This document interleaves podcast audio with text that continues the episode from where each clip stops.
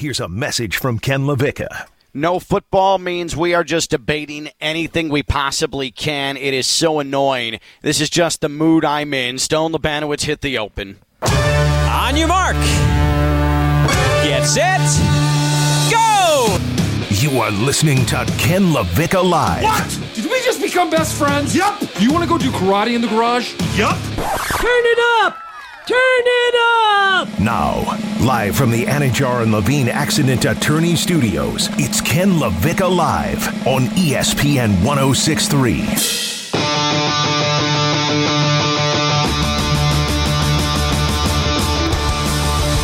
I can't wait, Stone, to lay out how what we're starting with got from point A to point B to point C. It is going to be sports talk geometry at its finest. I promise you, I could give you 1,000 guesses how the people we're going to focus on at the onset got to what they started arguing about on the world sports leader, and you would not guess it. I promise you. I absolutely promise you that. We are reaching new heights or new lows of sports debate. Oh, man. This almost feels worse than last year at this time. I don't know why. But this feels even more insane than last year. And we're not going to come out of it anytime soon. And I'll be honest, Stone, the original topic that spawned the conversation we're actually going to focus on that has nothing to do with what we're going to focus on, after thinking about it a little bit, good topic, good stuff. I appreciate it. I like it. It's actually pretty good. It's creative. What it devolved into was abject nonsense involving a fight between Chris Russo and J.J. Redick on ESPN. This is total exasperating eye roll time. Ken LaVicka Live on a Thursday here on ESPN 106.3, free ESPN app and on your smart speaker. Anajar and Levine Accident Attorney Studios, downtown West Palm Beach, Phillips Point Towers. Stone Labanowitz, Friday Night Lights, radio life partner. He is actually in that studio running this catastrophe until 2 o'clock. Thursday means that the Dominican Queen is in attendance, Jeanette Javier, in downtown West Palm Beach, and me, well, I'm not in West Palm. I am in Murfreesboro, Tennessee, which is about 35 minutes outside of Nashville. Number 25 FAU takes on Middle Tennessee State tonight, so I'm sitting in a hotel in their lobby/business center. Good. Now we're all present and accounted for. Stone, let's just start it right away. Let me set the scene here. This is First Take.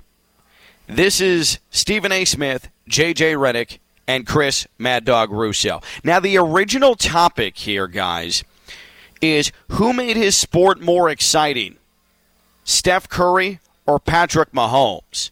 And honestly, Stone, in the realm of sports talk topics, that sort of sounds like something we would broach, right? Like, that's a fun, good, fun, light day topic, no? Yeah, I mean, I suppose, right, something you can spend, 10, 15 minutes on? Now, we would probably, at max maybe, but we would probably expand it past just football and basketball, right? Like, we would try to incorporate baseball. We would try to incorporate hockey because, again, in Palm Beach County and the Treasure Coast, there is someone who is from somewhere else. In Palm Beach County and the Treasure Coast, there is someone who is a fan of something that maybe the majority isn't a fan of, and you have to pay attention to them too. You can't just ignore them. We're not in the business of ignoring the niche sports here on ESPN West Palm. Soccer could come into play with that, but it's a good start. It's a good start, and it's a good First Take national television topic.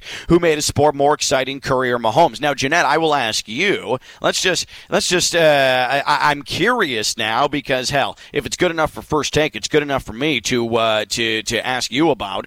Who made his sport more exciting, Steph Curry or Pat Mahomes, in the Dominican mind of Jeanette Javier? Probably Curry, because he doesn't miss. The way he falls and the way he shoots, it's something I haven't seen personally grown up. Yeah, I'm with you. In an era of LeBron James, who did things we've never seen, Steph Curry ends up being someone that found a way in the LeBron era to do things we've never seen. And that's just never miss from unlimited distance. I agree with you there. It's good. Shovel passes are fine. Pat Mahomes, he's unconventional, absolutely. But have we seen things that Pat Mahomes can do from other quarterbacks here and there? Sure. Like I honestly think that Mike Vick is the one who should be responsible for ushering in the era of quarterback, now ultra-athletic quarterback who can do things, crazy things outside the pocket, throw on the run. Mike Vick probably deserves more credit than Patrick Mahomes does. Am I speaking out of my backside here, Stone? I think possibly, right, because I think a guy like Mad Dog would tell you that it's Archie Manning, that he would tell you that it's Fran Tarkenton. I see what we're saying. So, Jeanette, this is the time of the show where Stone can't contain it anymore, and Stone is very upset because Stone hates when we compare eras. Stone hates when the olds get involved and they won't come off of their gray perch to give any credit to the new era of athletes. So, and I love how Stone definitely, like, he's maybe said 10 words so far in the show. And in those 10 words, 3 of them were already poking at the comparing era. Yeah. Like, okay, Stone's getting pettier about it every time. I can't help myself. Well, and this is why. So again, the original question is who made his sport more exciting, Curry or Mahomes? But then, listen to this. It ends up going the route of Mad Dog, trying to make the point that Larry Bird is the best shooter in the history of basketball. To which J.J. Redick, it looks like he wants to, or he's about to stroke out, pass out on set, on First Take. Probably still looks good doing it, too. He sure does. I mean, that chiseled jaw, that perfect 5 o'clock shadow, well-kempt hair. I mean, for Jeanette, he is, J.J. Redick is right up there with, is he and Jimmy G? Is he in the neighborhood? No, 1 and 2. That's easy 1 and 2. No matter which guy I date or talk to, you are compared to and or Jimmy G or J.J. Redick. Okay. I say J.J. Redick first because I saw him playing in high school when the 09 went to the finals. And I was like, who's that guy?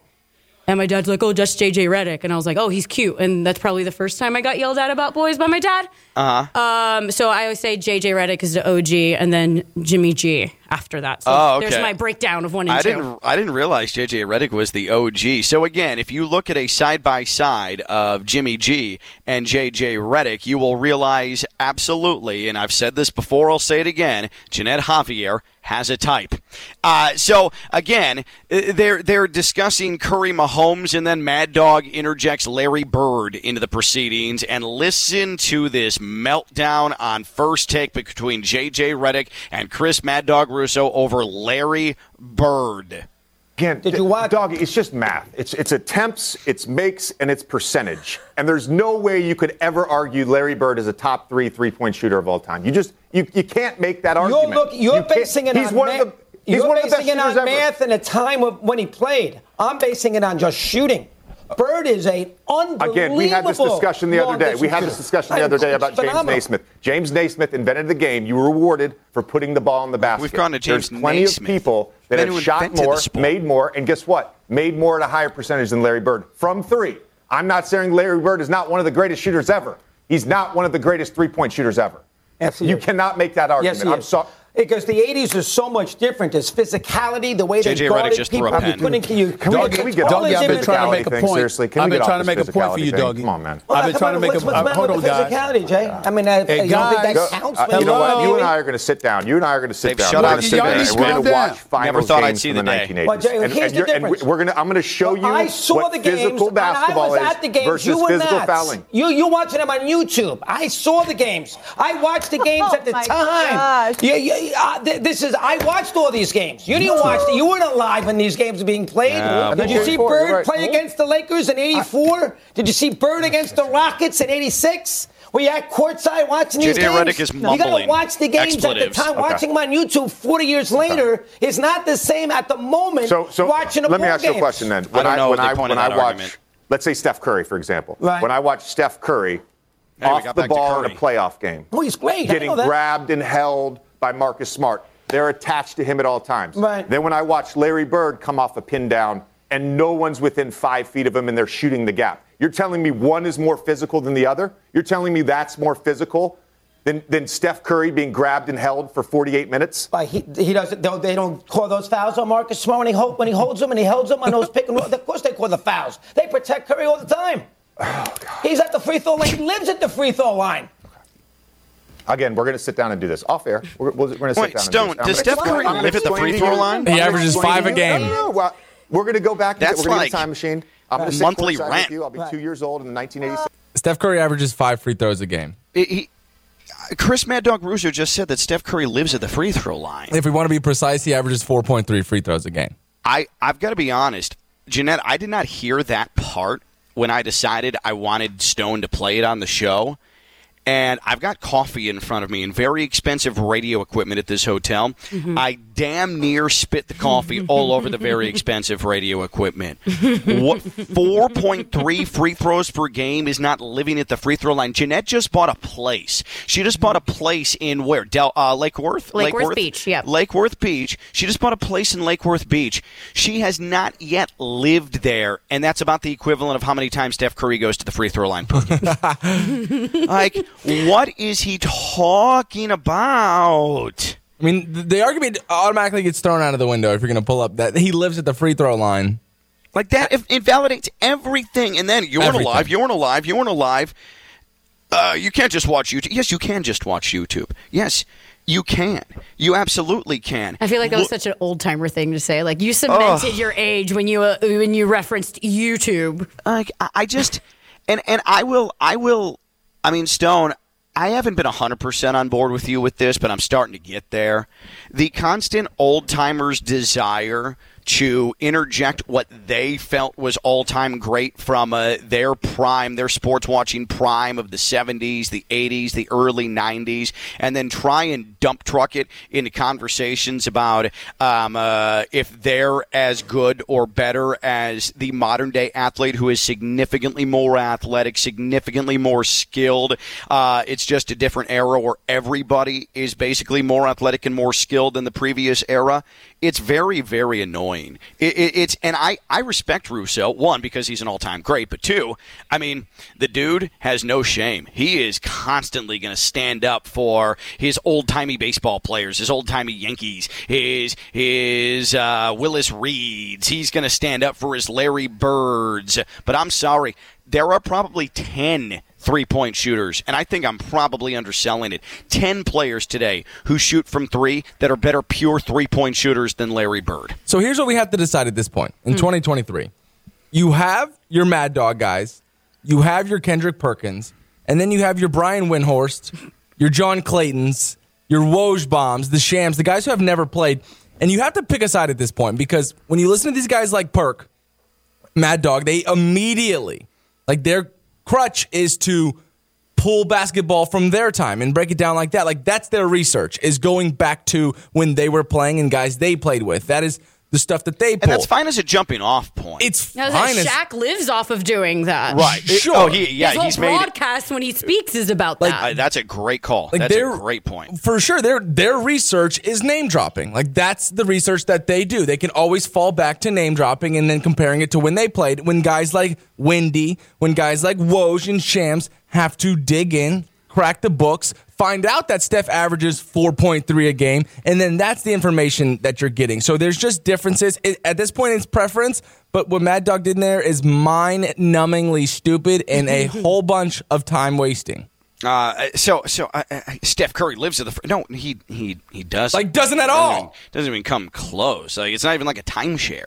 Like, he does not live at the free throw line. So that's just J.J. Redick, his expressions within that. Jeanette, I don't know if you heard at one point. I mean, he legitimately has his head turned to the side and he's going, "Oh my God, I can't believe this. I don't know." Like, he's mumbling to himself on national television because he's trying to avoid having a breakdown. The level of annoyance from J.J. Redick, and I'm sure him and Mad Dog are fine professionally, but that was some of the most frustrated I have seen a television personality on one of those debate shows in a long, long time. Yeah, and kind of going back to what Stone said, yes and no, but it's not as black as white as you just described it. Because you have guys like Shaq who, yeah, they like to name drop, but they also have that legendary factors where all the people who are on the court today look up to, who they try and base their style off. Obviously, the NBA is different from when you got Shaq and these guys playing than who's on the court right now. But these guys look up to these people, and that's why they have these broadcasts. But at the same time, I absolutely believe that these guys on the broadcast have to accept how the game has changed and absolutely move forward to that. You can't continue today's NBA with that old set mind. Now, where I think it's more black and white is the history. If you were a player on the court, then that's your role. That's your perspective. You stick with what you experienced as a player. When it comes to Shams, when it comes to Woj, when it comes to these guys who's never stepped on the court, and I don't want it to come off as I'm taking credit. That's not my objective here at all.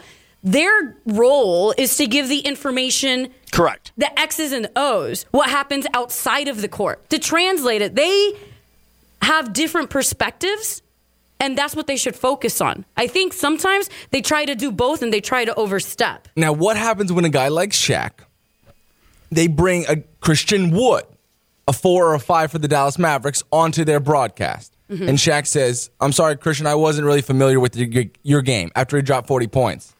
Time and time again, players right now actively have called Shaq a casual because he doesn't know these players' names, and he doesn't know how to break down their game because he doesn't pay attention. And then Shaq drops a quote like, "If you're not a top 10 player in the league, I don't care to watch you." And by the way, like, these things happened. Like, Stone's not making this up. No. Listen, happened. My favorite segment on NBA on TNT, number one, we're very biased. I've named my dog Charles Barkley the second after Charles Barkley. But what guy is this? The first show on NBA on TNT, they have a bunch of names, and Charles Barkley has to guess the names of these dudes, and he doesn't get any of them. Now, that is their role, but what I like about Barkley, the human, not my dog, of course, is that he knows his lane, and he doesn't try to overstep, and when they correct him, he's like, "All right, bet, my bad, I'm an idiot, but I'll never admit it." Right. And you know, I think there's something to that, Jeanette. Just from an industry perspective, Charles Barkley and Shaq don't get paid big Turner dollars to have an encyclopedic knowledge of what the NBA is or was and will be. They are paid big-time bucks because they're entertaining as bleep, right? Mm-hmm. Like, they are an entertainer first, they are an analyst second, and it's going to make your life a lot easier once you just come to that realization. I mean, think about it. I mean, we sat here bagging on Chris Russo. Chris Russo has always been entertainer first, sports analyst, sports talker second, because he gets it, because he knows. It's why he's a Hall of Famer. He's one of the greatest of all time, because, damn it, that dude entertains. Like, listen, we've started this show talking about how inane he sounded, and you know what? That's what he's done for 40 years, okay? Like, this is not uncharted territory for him. Stephen A. Smith, I mean, he loves to throw around numbers and throw around angles, but he's an entertainer first and foremost. That said, the entertainers in this industry that are propagating these topics and discussing these topics, and we yell about them and we gnash our teeth over them and we pound our fist over them, because it is so in our face at all times. If you're a sports fan, it wears on you. It breaks you down. It annoys you. And Stone has been completely broken, I think, by the olds trying to force feed, especially in the sport of basketball, trying to force feed what they felt were superstars in the 70s and 80s, and try and even compare them to the athleticism and the greatness that's on the floor in the 2000s and in the 2010s and in the 2020s. I think, Stone, you've allowed yourself to get so caught up that it makes you angry now. You've gone past, all right, these guys are just entertaining too. Now that you're in this livelihood, holy crap, I am overwhelmed by this. Yeah, 100%. Refresh my memory with the Boston Celtics player who dropped the F-bomb. Old guy, said he would punch somebody in the face if they were doing this, that, and this. Do we remember? I don't remember. Sounds like a Kevin Garnett. He was, I mean, it wasn't Kevin Garnett, but he was talking about Draymond, and he said, you know, if somebody played me like that, I'd punch him square in his face. No, you wouldn't. This was during the NBA Finals last year. Yes. You're exactly right. No, you would not punch Draymond in the face, but you're so delusional, and you haven't been able to get out of the 80s and 90s, which is deemed so physical, that you think you would just body Draymond without even paying attention to his game, without even paying attention to what he does down low in the post, that you just think that you would body him. It's like, that's the effort that they're not putting into this, because you're not just going to punch Draymond in the face. Like, that's not how it's going to go down. So it turns into delusion for me. You're right. I am broken by it, because anytime an older cat has to talk about the game right now, the second sentence out of his mouth has to do with, well, when I was playing for this Houston Rockets organization, like, a lot of the time we did this. And it's so exhausting, that to the point where I am broken. So I want to touch on, because I think this is as good a day as any. What right now? Because keep in mind Like, we are going into a time of the year where we're not quite in the home stretch of the NBA. We're approaching the All-Star break. Baseball is right now in spring training, where we're going to be discussing things. We're going to be rehashing, recycling takes and opinions on the sports talkers, whether it's ESPN, whether it's FS1, whether it's insert sports talk radio show here. There is just a little peek behind the curtain for some. We don't do this. I feel confident every day going in that we're going to have something fresh, but there are some that they call them the fallback topics, right? This is their cushion. This is their, oh, well, this is a day that we can do MJ versus LeBron. It's an unbelievably lazy, but I think laziness sometimes is part of this business, because you get comfortable and, hey, life is good, I'm talking on the radio, and not caring what the listeners think. So I want you to be able to open up and tell us what annoys you right now, because maybe, just maybe, guys, if we hear enough of these topics where people are annoyed by the gist of this conversation or this constant debate, maybe we try to actively avoid this throughout the course of the next 3-4 months. Okay. I think that's it, the very least we can do. Like, for example, for me, and by the way, it was Cedric Maxwell who is on the Boston Celtics radio team. Yeah, Cedric Maxwell is the one who said that after Game 2 of the Finals, he would, quote, knock the bleep out of Draymond Green. Let me look him up. Cedric Maxwell. Yeah. Now, I'll say this about Cedric Maxwell. Cedric Maxwell ain't anybody to be trifled with. He is a legitimately mean man. So just understand that. Cedric Maxwell saying that is not like Kevin McHale saying that, okay? It's just not the same thing. But I would pay to see Kevin McHale do that, though. Kevin McHale in his gorilla arms reaching for someone's jaw. But for me, any time in baseball a rule change is proposed, the reaction from baseball fans immediately going to, oh, the sport is ruined, is completely overwhelming. I mean, can we stop? And I'm not a fan, per se, of eliminating the shift. I thought that was a bad idea, but I understand what the shift, eliminating it this year in Major League Baseball, is trying to do. We're trying to get away from strikeout or home run baseball. We're trying to get singles back. We're trying to allow some actual offense to take place other than power or nothing. And you know what? As someone who grew up a major baseball fan, I'm into it. The pitch clock, I'm 100% into it. The pickoff rule, where if you do it 3 times with a hitter at the plate, it's a balk. You know what? Fine. Good, because that also will allow you, and the minor leagues have shown it, allow you to watch more base stealing in baseball. That's become a lost art. It doesn't happen anymore. You know what? More base stealing to me means better product for baseball. The bigger bases is the most incredible one. Baseball fans are so incensed over any rule change that may dare ruin the sanctity of their sport that they are falling for photoshopped images of bases that are about 8 times larger than what the bases actually are. Like, it is all over social media. You people are insane. Get a damn grip. One of my favorite times of the year is when the Baseball Hall of Fame ballots come out. And all the old-timey baseball folks get so riled up and upset when the conversation of Barry Bonds and Roger Clemens comes the sanctity. I love going on Twitter and seeing them upset. I know it's super petty, but it's what I love. Well, because it's like clockwork. Baseball folks are, I think, the worst sport fandom going on right now. Oh. They cannot... Change to them is absolutely miserable. It's like traditional. Welcome to 2023. Baseball, it's the tradition, is 50,000 times different of a game than it was, I'll even say, 20 years ago.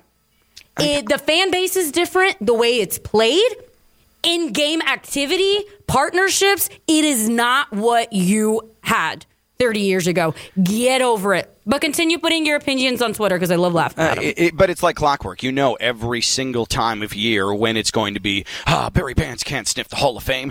He did steroids. We're trying to make the game more attractive. How dare they? Right, but they like tradition. They're all about their sports history and tradition. One of the biggest historic moments of their sport was the steroid era. And then they want to conveniently ignore that. Huh, go figure. But you'll pay lots of money for a signed baseball card. Right, for Barry Bonds, right? Right, exactly. Like it's just you appreciate your history until you want to ignore the inconvenient parts of it. Sounds like something else too, by the way. Now that I think of it. For sure. We want to talk about Sammy Sosa. You can talk about American society as a whole. What is the most annoying sports debate or take right now? To me, it's baseball's ruining the sport with the rule changes. Oh, stop it. Stop it. You're not even going to notice the size of the bases when the season starts, you Neanderthals. What is the most annoying sports take or debate right now that absolutely drives you crazy? 888-760-3776. 888-760-3776. Tweet at us at KLV1063. That's 888-760-3776. Steve tweets in, the brainless rings equal quarterback value trope nonstop. And that one's an interesting one because it brings us to what, Stone, we were talking about on Tuesday. Where the hell did Joe Montana come from in the discussions of all-time great quarterbacks? We went from not hearing Joe Montana's name for a decade to all of a sudden, Joe Montana, Tom Brady, Patrick Mahomes. Whoa. Where did Montana come from? And not that I'm disagreeing, but we are just now starting to try to manufacture historic names to try and enhance a debate or a topic. And for you especially, as a former quarterback, high level, high school, college, Division I, rings equaling quarterback value is nonsense because if Brock Purdy won the Super Bowl, we are not having the same discussion that we're having with Pat Mahomes winning the Super Bowl. Yeah, shout out to Steve for being sane and rational and logic and rational. Or logical, but seriously though, and we brought one. I was like, please, Stone's doing his best. And we brought up Dan Orlovsky earlier last week when he talked about how scared he is, how nervous he is for Patrick Mahomes to lose the Super Bowl because we're going to have this discussion that he needs more than a single ring. He's been to 2 Super Bowls in, 4 or 5 seasons, and now he has them, or 3 Super Bowls in 5 seasons and has 2 of them now. It's like it doesn't equal out everything. I like the tweet from Steve. I think it's one of the hard-hitting ones, but sooner or later we are going come to realize that it's not about the rings, and Tom Brady's just skewed all of our thought process. I think that's a great way to put it. Tom Brady, so prolific, and the Patriots especially so prolific in Super Bowls. And the Bucks, for the one instance, yes. Thank you. But just sample size, I mean, the Patriots being that dynasty, that has skewed, I think, what we deem to be a successful quarterback. I think it's undercut the likes of a Peyton Manning. I think it may have undercut the likes of a Brett Favre, though. Do I feel bad about that? No. Jeanette, for you, what annoys you most with the sports realm, the sports discussion, the discourse, the take, that it causes you to roll your eyes and say, oh, God, I can't do this again? I hate just over cliche sports comparison, and when the sport has completely changed. The classic MJ versus LeBron debate. Ugh, it's so tired. I mean, put it to sleep already. It is my biggest eye roller. Get over it. We've all heard of it. Your credibility to me drops when I hear that debate anywhere, because this is old. We've heard every take possible. It's going to go nowhere. I know for sure you just needed 10 minutes of filler, or probably just wanted to hear yourself talk about something. That's a great point. When you say it's going to go nowhere, you're exactly right. It's going to go nowhere. We were saying it when LeBron set the scoring record last week. And what did we turn the conversation into, Stone? What did First Take turn the conversation into? What did Stephen A. Smith specifically turn the conversation into? Oh, LeBron James has the scoring record, but he's not the best scorer. No, by definition, but he played more years. No, stop. It doesn't have to be these nuanced layers all the time. I'm all for nuance. I think it's important, but in this discussion, you can't be punished like Tom Brady. In some discussions, he gets punished punished for playing longer than everybody else. Shouldn't that be a reward? Like, I just, it drives me crazy, and nobody's had a greater arsenal, not even Steph Curry, who is the best three-point shooter in the history of the sport. It's going to be hard to top him. Nope. Larry Bird. No, sorry. No, Mad Dog, sorry. No. I'm going to have to get you off that Larry Bird perch. Okay, see what I did there? That was a nice pun. But do better. The biggest arsenal of scoring comes from LeBron. He had a better arsenal than Jordan. And part of that is just genetic capability. But fine. Just acknowledge it. Which sports debate annoys you the most? 888-760-3776. 888-760-3776. Let's kick off on the phones in West Palm with Justin on Ken LaVicka Live. What's up, Justin? Hey, what's going on, man? I just wanted to say I agree with Jeanette, man. I hate the LeBron versus MJ debate, man. There's no point to it. No, no point at all. I mean, MJ, yeah, he was good during his time, but LeBron, you know, he's my generation, and, you know, he deserves his flowers too, man. Like, enough is enough already, man. We're going to keep going LeBron and MJ, LeBron and MJ. That's it. LeBron's already the all-time scorer, you know? Like, enough is enough, you know. That's fine. MJ has 5 rings, but come on, LeBron is just as much as up there as MJ than you know anybody else is. That's why that's the big out of all the sports. That's the one that I just like. No, I appreciate the call, Justin. And I like to think, and maybe I'm giving us too much credit, I like to think, guys, that we can pull paychecks in the industry that we've chosen to make our living in without having to fall back on that, right? I would love to do it and just be super petty about it and elevate it. You know, like, I wanted to have the conversation, but make it the most basic thing anybody has probably ever heard. What we'll do, because we deserve it. We deserve a, what do they call it? Active quitting right now? Silent quitting. Silent quitting. We should have a day quitting. Where we just silent quit. And what we'll do is we'll do 2 hours of the most benign, obvious sports debates. We'll compile the ones that got beaten to the ground most. We'll do Brady versus Manning. We'll do Federer LeBron versus MJ. Yeah. Federer versus Nadal. Like, we'll do all of those. Messi versus Ronaldo. That's another one. We're going to do 2 hours. We're going to do 2 hours of that, and it's going to be awesome. We'll do a silent quitting day here on ESPN West Palm. Only one, though. But we earned it. Also, can I take Steve's tweet and push it even further when it comes to championships? Can we just do rings pretty much in every sport? Because in my mind, automatically, we were talking about Shaq and Barkley earlier. When Barkley starts giving his opinion and Shaq doesn't agree with it, Shaq always reverts to the line, oh, but who has the ring? Right. And I'm like, yeah, but Barkley is like, nobody can deny that he's a legend in the sport. And that's with bias and unbiased. And then you could always tell Shaq, Kobe and D. Wade, right? And like, so it's not as cut and dry if you're Shaq, who got the rings? Because I would argue that Charles Barkley was, on a season-by-season basis, a better pure basketball player than Shaq. Shaq may be more impactful. But those are good discussions. And it's two players in the same era.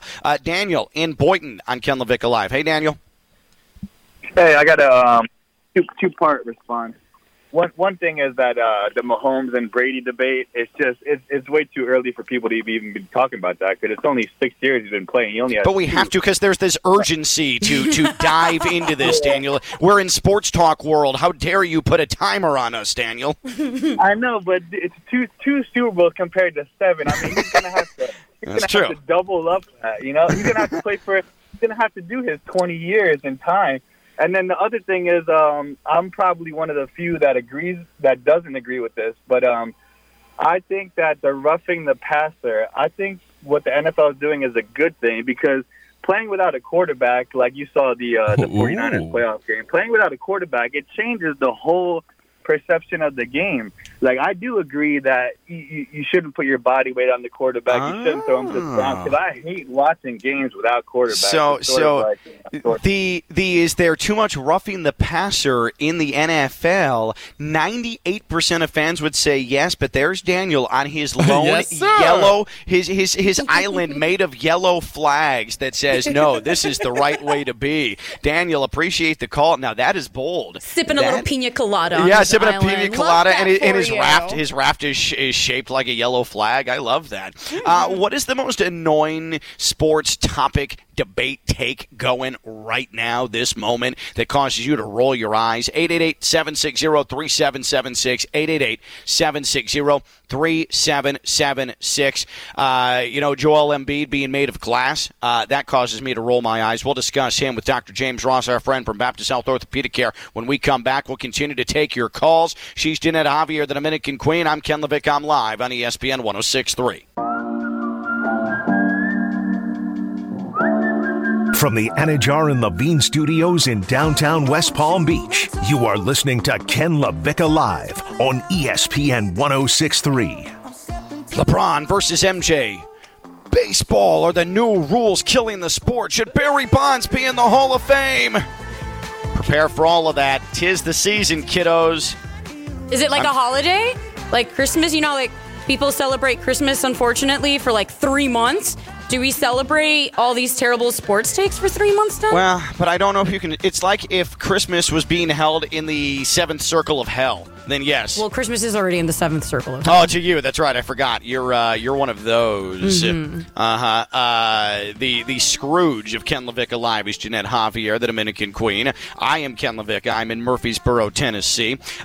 Before we continue to take your calls, what's the most annoying sports debate that is in existence right now, that it has you rolling your eyes like, oh, are we doing this again? What is it? 888-760-3776, 888-760-3776. My God, the bases are bigger in baseball. No. What are they going to do? The sport is ruined. Enough already, you fools. Dr. James Ross, he's our guy, Baptist Health Orthopedics Care. He joins us here on Ken LaVicka Live, and good to have him back. And he helps us understand some of the recent injury issues across sports, and he's here on ESPN 106.3. Dr. Ross, it's been a little bit. Good to speak with you. Before we dive in here on Joel Embiid, who says, I think I might be too hurt for the All-Star game, when you're flipping channels or you're going through the radio dial, is there a sports debate where you just say to yourself, oh, man, I don't know if I can do this mentally right now? I think what you guys were talking about, best of eras and things like that, it's so hard to make comparisons. The game has changed in every sport throughout the years, so I know people like to debate about it, who was better then compared to now, but, no matter who it is or when it is, that debate will always exist, and unfortunately you'll never be able to know. You can rely on stats alone, but again, the game is always different.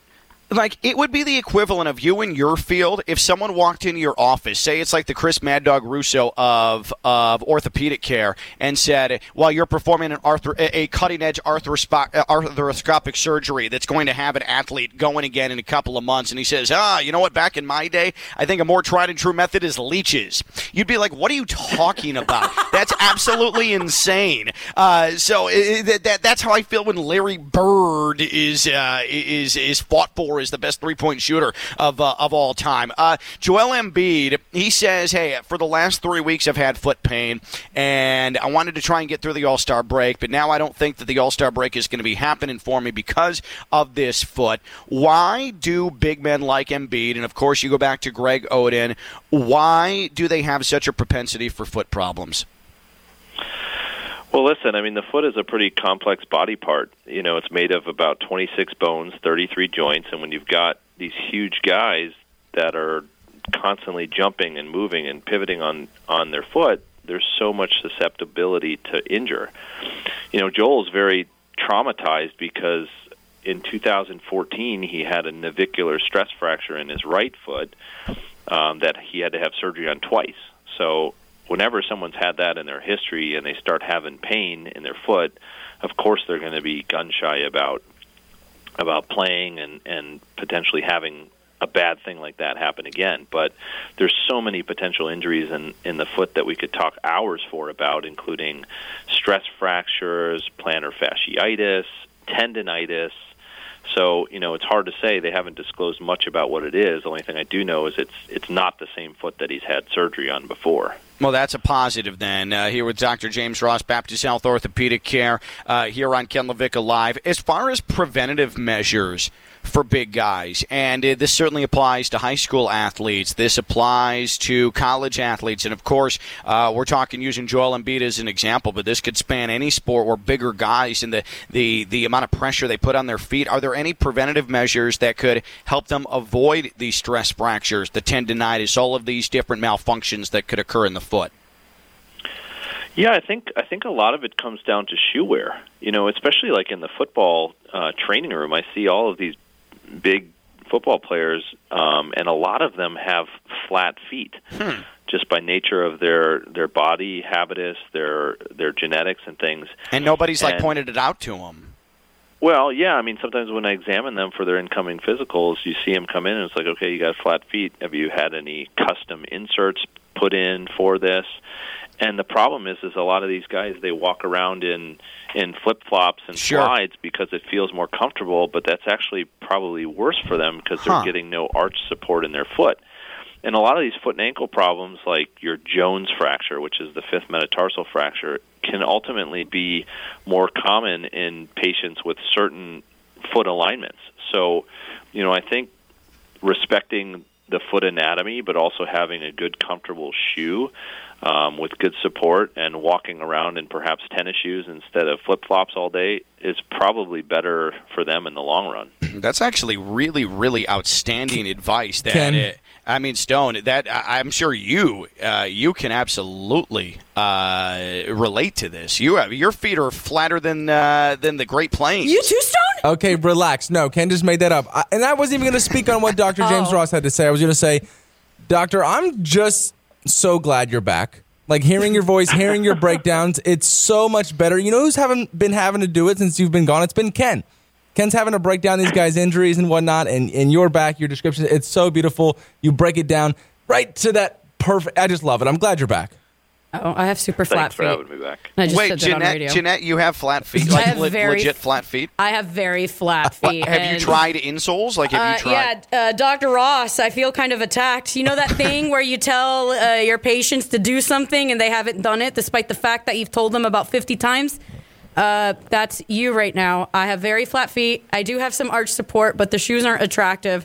So I usually go for flip-flops. I'm a huge Crocs fan. I think those are pretty comfortable. Heels. I think heels provide some arch support, right? Well, you're dealing with a whole other animal there. I mean, you're putting a lot of stress on the front of your foot. Yeah. So, you know, it's like robbing Peter and, you know, paying Paul, and you know, you run the risk of getting bunions later. But no, for the athletes, it's hard because, you know, they're in and out of meetings, they're in and out of the weight room and the practice. So it's like the extra bit of time to slip into socks and a tennis shoe instead of just throwing slides on. I mean, I get it. It's hard. That is wild. And I remember, there was early on when I started running marathons, Dr. Ross, I sat down with you because I was worried I had a foot injury. And as soon as I put some insoles in on the right side of my feet, that changed everything with the pain because I was compensating one side of my foot for the other. I hadn't really done anything like that before. And then, sure enough, that worked and it wasn't all that uncomfortable. So that stuff does matter. That's really good insight. Dr. James Ross, Baptist Health Orthopedic Care. Dr. Ross, as always, appreciate you. Welcome back into the fray here, and I'm glad that you got the ego-boosting pump-up from Stone. And we'll talk to you next Thursday, okay? All right, everybody. You guys take care. All right, that's Dr. James Ross, Baptist Health Orthopedic Care. And if you are experiencing foot and ankle pain, need to see an expert in the field, no, don't use leeches. Baptist Health Orthopedic Care is a team of foot and ankle orthopedic surgeons and specialists who are regarded as leaders in their specialty. Visit baptisthealth.net/ortho to learn more today. Baptist Health Orthopedic Care combines its resources of experienced physicians, leading-edge treatments, and technology to provide advanced orthopedic foot and ankle, joint replacement, spine, and sports medicine care. Visit baptisthealth.net/ortho. For more information today, Baptist Health Orthopedic Care has offices conveniently located in Palm Beach County through the Florida Keys. Learn more by visiting baptisthealth.net/ortho.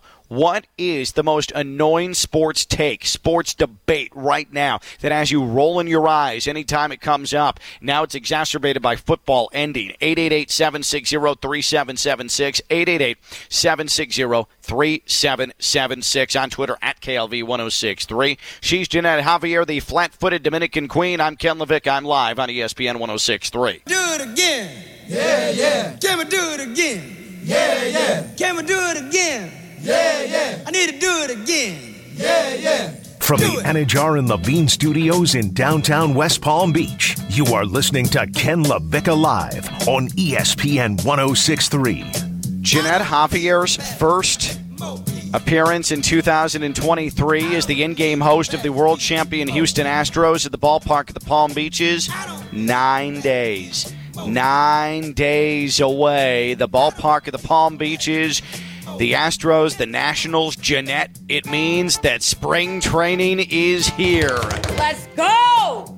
Jeanette is there as one of the featured attractions between innings. Ah, yes, there's the world champs, the World Series winners, the Astros, but also freaking Jeanette.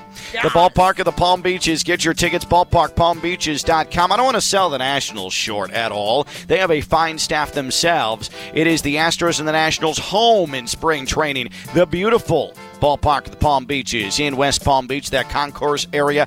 There's nothing like it. There's not a bad seat in the house. You go get yourself a burger or a hot dog or a cocktail or a beer, playing hooky from work. It is beautiful. It is sunny. It is 73 degrees on a Wednesday. You're not going to miss any of the baseball action. You're not going to miss Jeanette. You're not going to miss the Astros. You're not going to miss the Nationals. There is nothing like the Ballpark of the Palm Beaches. It is downright palatial. Get your tickets. Yes, the Yankees come through. Yes, the Red Sox come through. Yes, the Mets come through. BallparkPalmBeaches.com, BallparkPalmBeaches.com. It's the Ballpark of the Palm Beaches. By the way, Jeanette, congrats on your new place. I know we discussed it, but you actually physically got the keys, right? Yes, I did. That's a big step. I'm super excited. I feel like I'm adulting. Well, what I love is that Stone recently got his new place, right? You're up in Stewart, right, Stone? That's right. And you're are you living with Jess now? That's right. Okay, so you and Jess got your own place. Jeanette has her place down in Lake Worth Beach with her dog. With Barkley. Barkley is present and accounted for, and so like I feel like a proud father is someone who can't like get his own bleep together. To see the youngsters that I work with have their bleep together, it's really awesome to see. And so I was wondering though, because everybody goes through this, Jeanette. Now that you have the keys and you start to move in, I know when I first moved to West Palm, my priority was cable. Get the TV hooked up, get cable. I didn't even care about a bed. I didn't bring any furniture down, didn't care about that. I can always just sleep on the carpet. I was 23 years old, but as long as I have cable, I have the TV, I'm all set. That was my priority. But I was 23 at that time. You're in your 30s now. What are you prioritizing with the new place here? So I've had the keys for 24 hours, and I think I got everything I needed. So far, I ordered the bed, I got a 65-inch TV, I have the cable, and then I found the gym, and I found a brewery that's walking distance, so I'm set. I like that. All right, she's got the TV, but she also found the two things that cancel each other out. She found... No, they don't cancel each other out. It's balance, Ken. It's balance. That's what they're calling it? Sometimes I work out harder at the gym than I drink at the brewery, and vice versa. Sometimes being the operative word there. Mm-hmm. That is... So Jeanette's priority is find the gym, find the brewery, and then we'll take care of what's going on inside the place. 100%. My priority was just get cable. Just get cable. I don't need a bed yet. I don't need a couch yet. I'll deal with all that stuff after the fact. Stone, when you moved in, now you had girlfriend influence here, which makes it an entirely different situation. But you, from a Stone standpoint, what was your priority once you got into the new place? Yeah, I had no responsibilities as far as interior decoration. It's for the better. I feel like good for you. Definitely for the better. Yeah, good for you and good for Jess. I had my hands on nothing. I was just told where to go, what to carry, how to carry it, where to put it, where to place it. You just were made a caveman. You were made a Neanderthal in the equation. You pick up, move. Yeah, you know, I could use one of those. Yeah, not going to lie. A human dolly? Caveman? A human dolly. I was just told to take whatever was too heavy. Yeah, I did all that kind of stuff. Nothing was necessarily a priority. Getting everything in there was a priority, but as far as what I had to do, not much. Jeanette, I'm feeling a new business venture, Moving Caveman, and it'll just be Stone and other early 20s aged kids, and they like grunt, and you order them what to do, and they just acknowledge you with a and everything gets moved. And you can just give them like a Little Caesars pizza and a six-pack of Keystone Light. Right. That's their. Here's your payment. That's the only diet they can accept on their jobs. That's a great call. PBR, or I can just rebuild my roster real quick. PBR, Keystone Light, either one works. Yeah, I was going to say, this actually sounds like a way to Jeanette to find someone her type, too. No, this is not my type. This is a roster builder. I just need a person with muscles to carry my stuff in and out. Moving cavemen. Ernesto is in Boynton. Ernesto's on Ken LaVicka Live. Oh, did we miss out on Ernie? Okay. I'm sure I'll be back and do the Ernesto show per usual. What is your moving priority? When you move to a new place, what's your priority? Mine is always get the cable situation worked out. Stone's was, I'm just going to carry whatever I'm allowed to into the house. And Jeanette's was the brewery and the gym. What is your moving priority when you find a new place? I'm especially curious about young people who are moving for the first time. 888-760-3776. 888-760-3776. Maybe we should go through social media here, some of the sports takes, the sports debates that are driving people absolutely insane, because we have a bunch of them here. Again, on Twitter, at KLV1063. That's at KLV1063. What is the sports take or debate right now that drives you the most insane? I mean, you hear it and you're like, ugh. Tony, he tweets in that the Cowboys are America's team. It's just mind manipulation via branding. I can't argue with that. The fact that... I get they're America's team because they have a big fan base, but they started becoming America's team because they had a championship brand. They're not a championship brand. No, so I learned they're an American team from a cultural perspective. Actually, first generation American, Dominican background. I learned that they were America's team because they fit that my outside perspective of a time of what America was. Cowboys, these cheerleaders. Pew, pew. Oh, okay. And then, of course, they were in the news. But culturally, when you looked at the Dallas Cowboys, they like fit the mold for what like an outsider's perspective is of America. So I never thought that they were America's team because they were good at the time. They just fit the stereotype what America looked like to me. That is, that's very profound, actually. There you go. I did not. I have my moments. That's one of the more profound things you've said. The Cowboys are what outsiders think of Americans, and that's why they are America's team, at least from a branding standpoint. Yes, definitely not branding. A championship standpoint. Interesting. We'll continue on with what you think the most annoying, eye-rolling sports debate, sports take is right now. 888-760-3776, 888-760-3776. When we return, we're going to pick the brain of the smartest man we know. It's why he joins us every single week here on Ken LaVicka Live. He is Palm Beach County Sports Hall of Famer Steve Palatiner. Ask Steve's on the other side. She's Jeanette Javier, the Dominican Queen. I'm Ken LaVicka. I'm live on ESPN 106.3. From the Anajar and Levine Studios in downtown West Palm Beach, you are listening to Ken LaVicka Live on ESPN 106.3. LeBron versus MJ. Baseball are the new rules killing the sport. Should Barry Bonds be in the Hall of Fame? Prepare for all of that. 'Tis the season, kiddos. Is it like a holiday? Like Christmas? You know, like people celebrate Christmas, unfortunately, for like 3 months.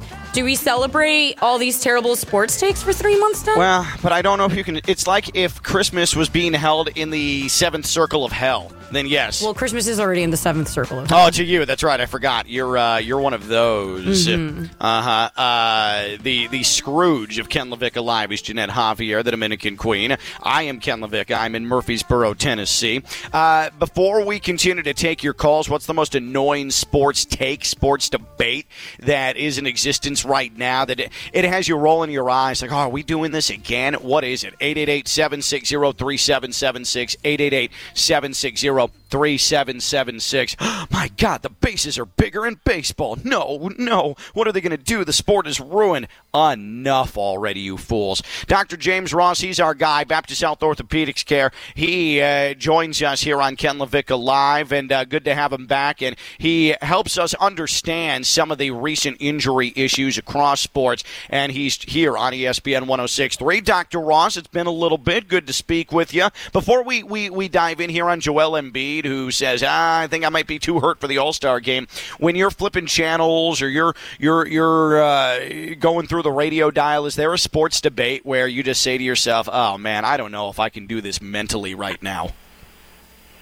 I think what you guys were talking about, like, you know, best of eras and things like that, it's so hard to make comparisons. The game has changed in every sport throughout the years, so I know people like to debate about it, you know, who was better then compared to now, but, I mean, no matter who it is or when it is, that debate will always exist, and unfortunately you'll never be able to know. I mean, you can rely on stats alone, but again, the game is always different. Like, it would be the equivalent of you in your field if someone walked into your office, say it's like the Chris Mad Dog Russo of orthopedic care, and said, well, you're performing a cutting-edge arthroscopic surgery that's going to have an athlete going again in a couple of months, and he says, you know what, back in my day, I think a more tried-and-true method is leeches. You'd be like, what are you talking about? That's absolutely insane. So that's how I feel when Larry Bird is fought for is the best three-point shooter of all time. Joel Embiid, he says, hey, for the last 3 weeks I've had foot pain, and I wanted to try and get through the All-Star break, but now I don't think that the All-Star break is going to be happening for me because of this foot. Why do big men like Embiid, and of course you go back to Greg Oden, why do they have such a propensity for foot problems?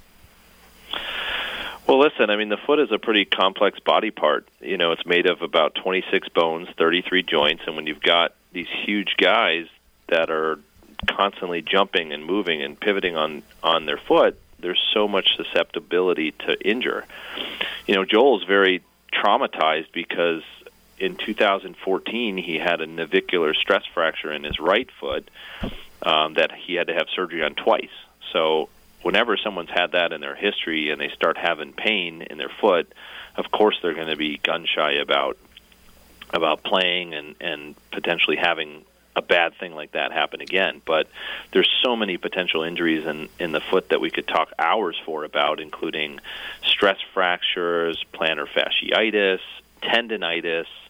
So, you know, it's hard to say. They haven't disclosed much about what it is. The only thing I do know is it's not the same foot that he's had surgery on before. Well, that's a positive then. Here with Dr. James Ross, Baptist Health Orthopedic Care, here on Ken LaVicka Live. As far as preventative measures for big guys, and this certainly applies to high school athletes, this applies to college athletes, and of course, we're talking using Joel Embiid as an example, but this could span any sport where bigger guys and the amount of pressure they put on their feet. Are there any preventative measures that could help them avoid these stress fractures, the tendonitis, all of these different malfunctions that could occur in the foot?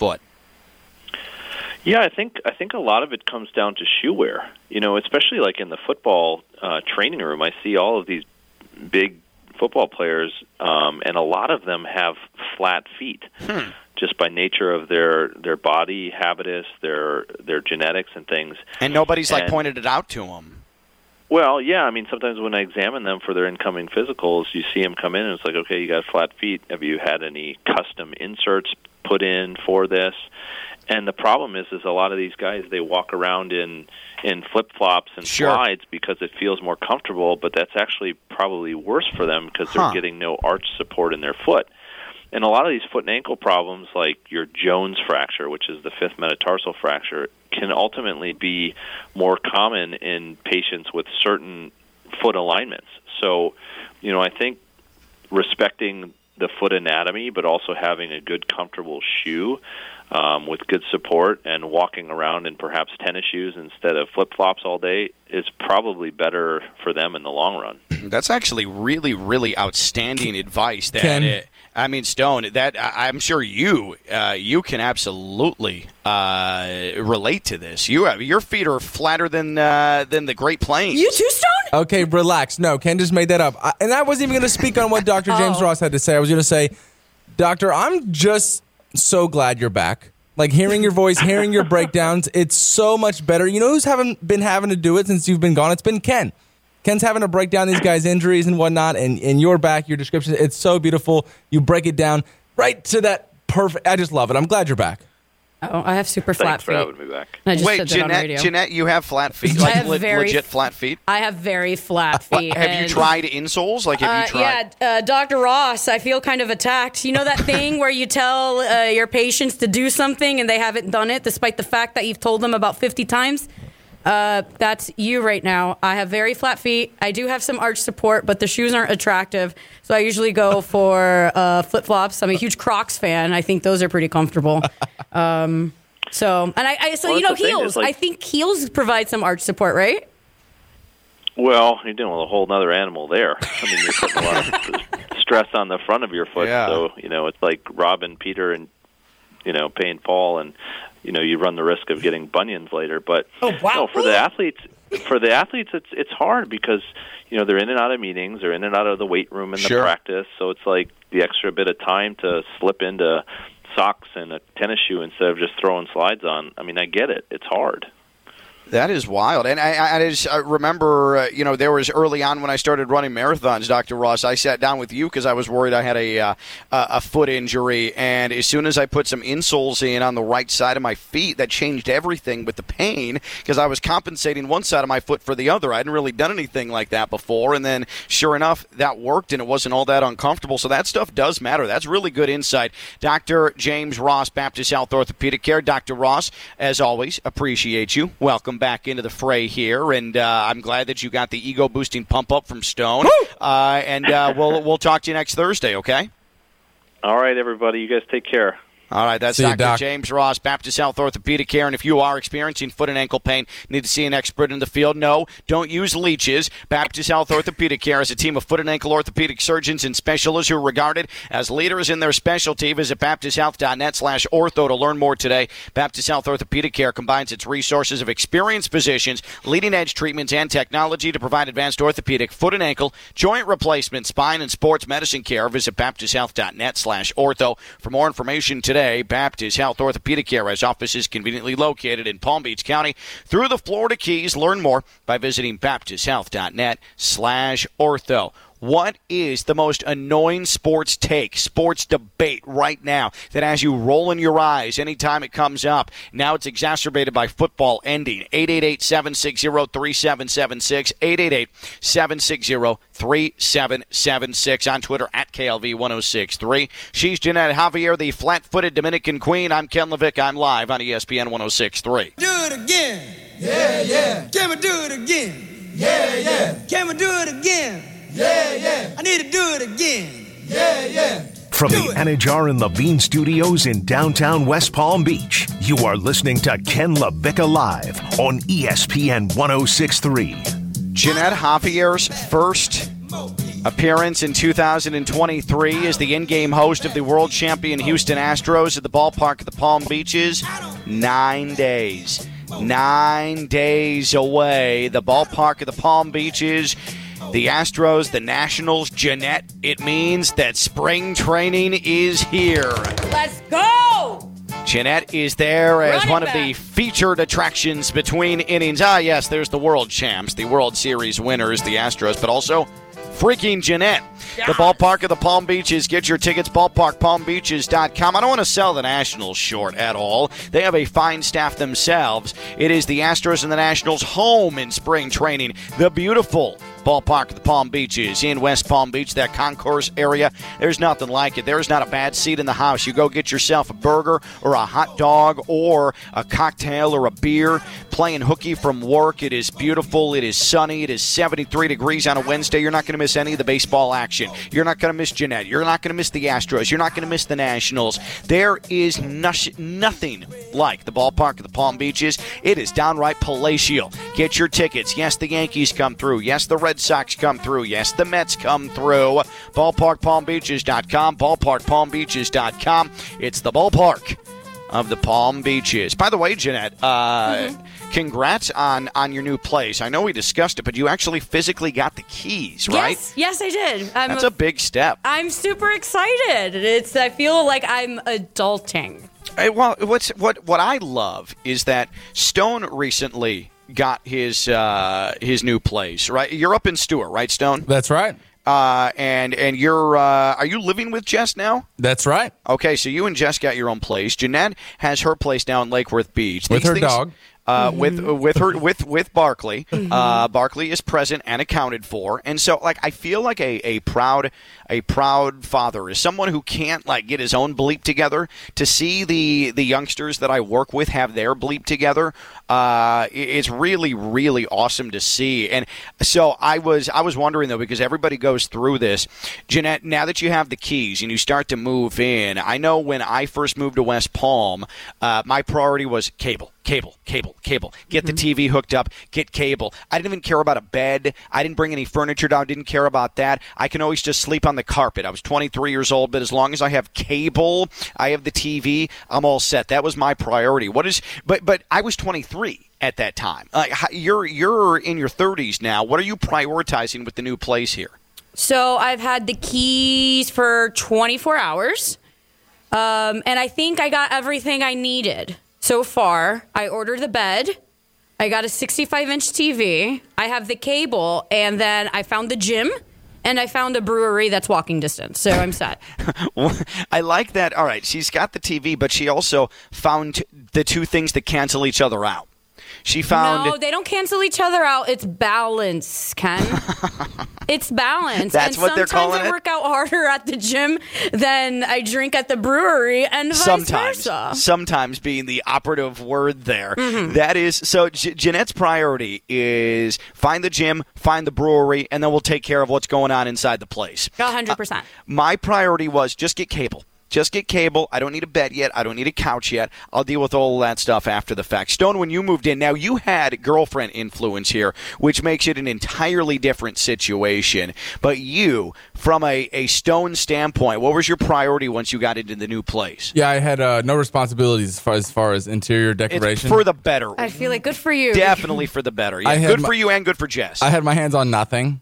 I was just told where to go, what to carry, how to carry it, where to put it, where to place it. You just were made a cave. Man, you were made a Neanderthal in the equation. You pick up, move. Yeah, I could use one of those. Yeah, not gonna lie. A human dolly, caveman? A human dolly. I was just told to take whatever was too heavy. Yeah, I did all that kind of stuff.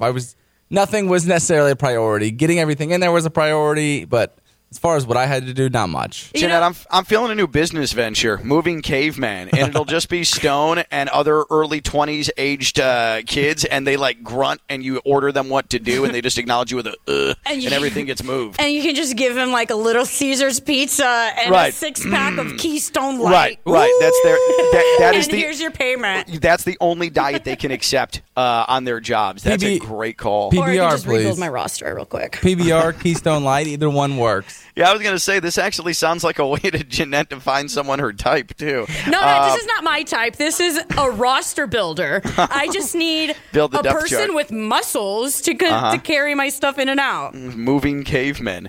Ernesto is in Boynton. Ernesto's on Ken LaVicka Live. Oh, did we miss out on Ernie? Okay. I'm sure I'll be back and do the Ernesto show per usual. What is your moving priority? When you move to a new place, what's your priority? Mine is always get the cable situation worked out. Stone's was, I'm just going to carry whatever I'm allowed to into the house. And Jeanette's was the brewery and the gym. What is your moving priority when you find a new place? I'm especially curious about young people who are moving for the first time. 888-760-3776, 888-760-3776. Maybe we should go through social media here, some of the sports takes, the sports debates that are driving people absolutely insane, because we have a bunch of them here. Again, on Twitter, at KLV1063. That's at KLV1063. What is the sports take or debate right now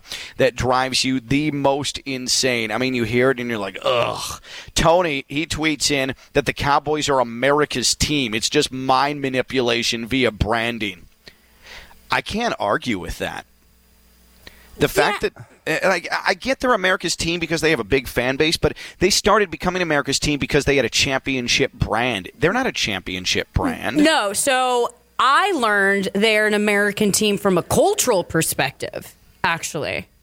First-generation American, Dominican background. I learned that they were America's team because they fit that my outside perspective of a time of what America was. Cowboys, these cheerleaders. Pew, pew. Oh, okay. And then, of course, they were in the news. But culturally, when you looked at the Dallas Cowboys, they, like, fit the mold for what, like, an outsider's perspective is of America. So I never thought that they were America's team because they were good at the time. They just fit the stereotype what America looked like to me. That is, that's very profound, actually. There you go. I did not, I have my moments. That's one of the more profound things you've said. The Cowboys are what outsiders think of Americans, and that's why they are America's team, at least from a branding standpoint. Yes, definitely not branding. A championship standpoint. Interesting. We'll continue on with what you think the most annoying, eye-rolling sports debate, sports take is right now. 888-760-3776, 888-760-3776. When we return, we're going to pick the brain of the smartest man we know. It's why he joins us every single week here on Ken LaVicka Live. He is Palm Beach County Sports Hall of Famer Steve Palatiner. Ask Steve's on the other side. She's Jeanette Javier, the Dominican Queen. I'm Ken LaVicka. I'm live on ESPN 106.3.